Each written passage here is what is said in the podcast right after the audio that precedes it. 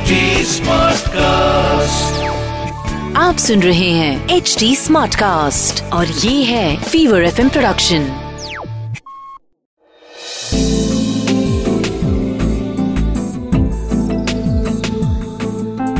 एक अधूरी कहानी। एक अधूरी कहानी कहानी वाला देव के साथ। कहते हैं, मौत करीब हो तो पूरी ज़िंदगी एक पल में आँखों के सामने नाच जाती है। इस वक्त कुछ ऐसा ही हाल सुमित का भी था। उसे अपनी ज़िंदगी का एक एक पल याद आ रहा था, क्योंकि पलंग पे लेटा हुआ सुमित ना तो हिलडुल पा रहा था, ना ही चीख पा रहा था। खुली हुई बड़ी बड़ी आँखों से, अपने चेहरे से सिर्फ़ दो इंच की दूरी पर छत से उल्टी लटकती लाल लाल आँखों से सुमित को घूरती हुई सविता को देख रहा था। और कुछ ही पलों में उसका भी यही हाल होना था।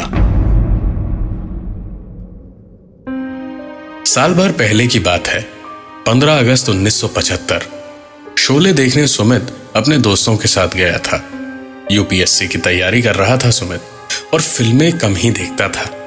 लेकिन अमिताभ बच्चन की फ़िल्म तो पिछले दो साल में कोई भी ऐसी नहीं थी जो शायद किसी ने ना देखी हो।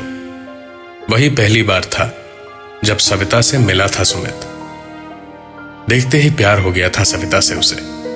लेकिन उससे कुछ कह पाए इतनी हिम्मत ही नहीं थी उसमें, क्योंकि बचपन के जिगरी दोस्त रोशन की मोहब्बत थी वो। और उसूल यही कहता था कि चाहे कुछ हो जाए दोस्त की बहन और दोस्त की मोहब्बत पे बुरी नज़र नहीं डालनी चाहिए। लिहाजा सुमित वापस अपनी पढ़ाई में लग गया। लेकिन कहते हैं ना, प्यार वो मर्ज है जिसका कोई इलाज नहीं। सविता की सूरत उसकी आँखों के सामने से जा ही नहीं रही थी। पढ़ाई लिखाई में मन नहीं लग रहा था। सुमित को हर हाल में बस सविता को पाना था। उसने अपने सारे दोस्तों के साथ पहाड़ों पे घूमने जाने का एक प्लान बनाया। सब लोग मान गए। और तीन दिन बाद सारे दोस्त चढ़े नैनीताल की बस पे।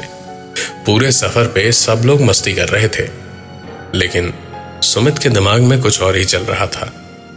बचपन से आज तक गरीबी, दुख और दर्द ही देखे थे सुमित ने और उसके पूरे खानदान ने। लेकिन मेहनती और होशियार होने की वजह से सुमित हमेशा से पढ़ाई लिखाई में तेज था और इसीलिए सुमित कॉलेज में टॉप करने के बाद अब यूपीएससी की पढ़ाई करके अफसर बनेगा और पूरे खानदान के दुख के दिन पूरे कर देगा। लेकिन अब तो सविता भी है। उसे भी परिवार का हिस्सा बनाना है, जिसके लिए रोशन से उसे दूर ले जाना होगा। बस यही काम इस पहाड़ घूमने के बहाने उसे करना था। रात हुई। सबके सब सड़क के किनारे जंगल के मुहाने पे गोला बनाए हुए बैठे थे। बीच में आग जलाई गई और बस गाना बजाना हँसी ठिठोली होने लगी। और जैसे होता है एक एक करके सब लोग उठने लगे। कुछ देर बाद आखिर में बस सुमित, रोशन और सविता बचे रह गए। सुमित ने बात छेड़ी। कहा, देख भाई, मेरा नाम स से है, सविता भी स से है। हम दोनों को एक साथ होना चाहिए। तू रा अक्षर से किसी और को ढूंढ लेना। क्यों सविता? ठीक कहा ना मैंने। सविता इस बात को सुनकर जरा सा हँसी, पर कुछ बोली नहीं। रोशन ने भी हंस के बात टाल दी और वापस चलने को उठा ही था कि सुमित बोला, देख, तुझे नींद आ रही है तो तू जा। मैं और सविता यहाँ बैठ के थोड़ी सुख दुख की बातें कर लेते हैं। वैसे भी आगे तो हम दोनों ही साथ होंगे। तुझे तो कोई और ढूंढनी पड़ेगी ना। दोस्तों की ऐसी ट्रिप पे कोई ना कोई एक आध बोतल तो ले ही आता है। यहाँ भी सबके सब थोड़े सुरूर में ही थे। वही हुआ जो ऐसे माहौल में ऐसी बात पे होता है। रोशन को गुस्सा आ गया और उसने ज़ोर का एक थप्पड़ सुमित के गाल पे जड़ दिया। बस, हाथापाई शुरू हो गई और किनारे के एक पत्थर पे पैर लग के रोशन जरा सा लड़खड़ाया और सीधे खाई में जाके गिर गया। सविता की ज़िंदगी दो मिनट के अंदर इतनी बदल जाएगी, उसके फरिश्तों ने भी ऐसा सोचा नहीं था। वो चीख पाती, इससे पहले ही सुमित ने उसके मुँह पे हाथ रखा और बोला, मेरी बात ध्यान से सुनो। तुम्हें देखते ही मुझे तुमसे प्यार हो गया था। और मैंने सोचा कि आराम से बातचीत से मसला हल हो जाएगा, लेकिन ये रोशन पिक्चरें बहुत देखता था ना। हीरो बनने का बहुत सवार था इस पे। ये तुमसे शादी तो करता नहीं। बड़े बाप की औलाद है। कुछ दिन बाद तुम्हें दुत्कार देता अपनी हर गर्लफ्रेंड की तरह। मैंने तुम्हारा दिल टूटने से तुम्हें बचाया है। अब वापस चल के सबको यही कहना कि रोशन नशे में था, गिर गया।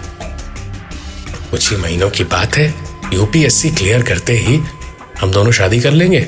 ज़िंदगी में कोई दिक्कत होने नहीं दूँगा तुम्हें। इतना कह के सुमित ने देखा कि सविता शांत हो गई है। तो उसने अपना हाथ उसके मुँह से हटाया। देखा सविता की आँखों में आँसू थे और आँखें गुस्से से लाल थीं। सविता ने बस गुस्से से कांपते हुए, लेकिन बहुत शांत आवाज़ में कहा, रोशन और मैंने उसके माँ बाप की मर्ज़ी के खिलाफ पिछले साल ही शादी कर ली थी। इसीलिए तो वो बड़ी बड़ी गाड़ियों में अब घूमता नहीं था। तुम्हें अपने आप से फुर्सत मिले तब तो किसी और की सोचोगे? रोशन ने उसी दिन मुझसे कह दिया था कि तुमसे संभल के रहना है। लेकिन तुम ऐसे हैवान हो ये कभी उसने भी नहीं सोचा होगा। लेकिन तुम्हारे किए की सजा मैं तुम्हें दिलवा के रहूँगी। और इतना कह के सविता वापस दौड़ने को हुई तो सुमित ने बिना कुछ सोचे समझे उसे भी खाई में ढकेल दिया। और सविता के खाई में गिरते ही चीखना चिल्लाना शुरू कर दिया। चीख पुकार सुन के कुछ लोग इकट्ठा हुए और सारे दोस्त दौड़े दौड़े आए तो सबको कहा कि इन दोनों ने बहुत ज़्यादा शराब पी ली थी और फिसल के गिर गए। वहाँ पड़ी शराब की चार बोतलों ने किसी को सुमित पे शक भी नहीं होने दिया। आज सुमित पूरी दुनिया को बेवकूफ़ बना के सजा से तो बच गया था, बड़ा अफसर भी बन गया था, लेकिन इस वक्त अपने चेहरे से दो इंच की दूरी पे सविता के चेहरे की लाल लाल आँखों को बेवकूफ़ नहीं बना सकता था। कुछ ही पलों में उसकी भी मौत पक्की थी।